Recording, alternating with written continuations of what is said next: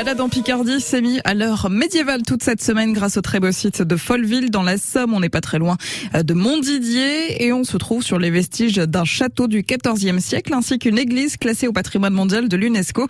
On s'y promène donc avec Valentine Meyer et on s'intéresse à l'événement des médiévales de Folleville qui aura lieu au mois d'août avec Patrick Bissac, le président de l'association qui les organise donc.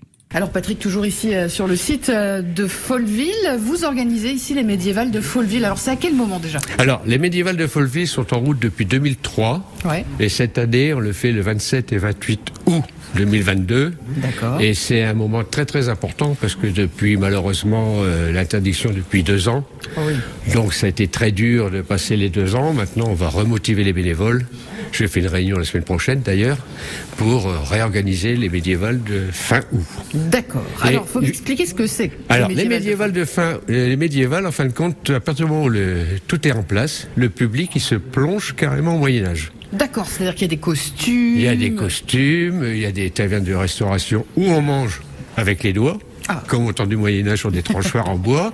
Okay. J'ai pas mal d'animations qui sont déjà réservées pour fin août, que ce soit de la fauconnerie, les joutes équestres, cool. des troupes de musique aussi, des ambulatoires, musique médiévale. Okay. Autrement dit, les gens, quand ils arrivent, ils sont complètement dans un autre monde. Ah bah, c'est ce qu'on veut. En plus, ce qui est fort, c'est qu'ici à Folleville, déjà rien qu'avec les vestiges du château, on est plongé dans l'ambiance et c'est immense. Ah bah, on a un site de 3,5 hectares qui appartient à la communauté de communes. Ouais. Et nous organisons les médiévales, je vous dis, depuis 2003. Donc bon, maintenant c'est du copier-coller, mais bon, cette année on a l'intention de faire un petit peu de changement. Ouais, okay. Il y aura un peu de modifications et on fait un peu une petite entorse au médiéval, c'est qu'on va faire une taverne avec de la rôtisserie.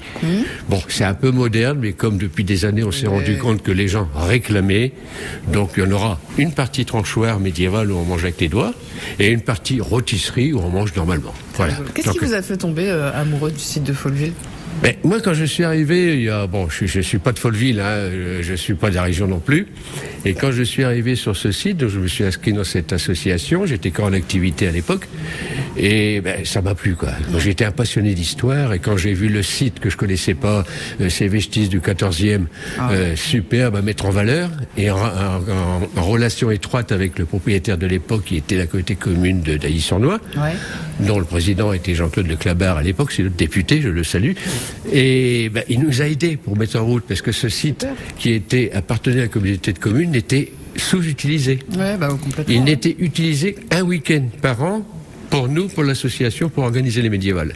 Donc on s'est lancé comme ça. Patrick Bissac, organisateur des médiévales de Folleville.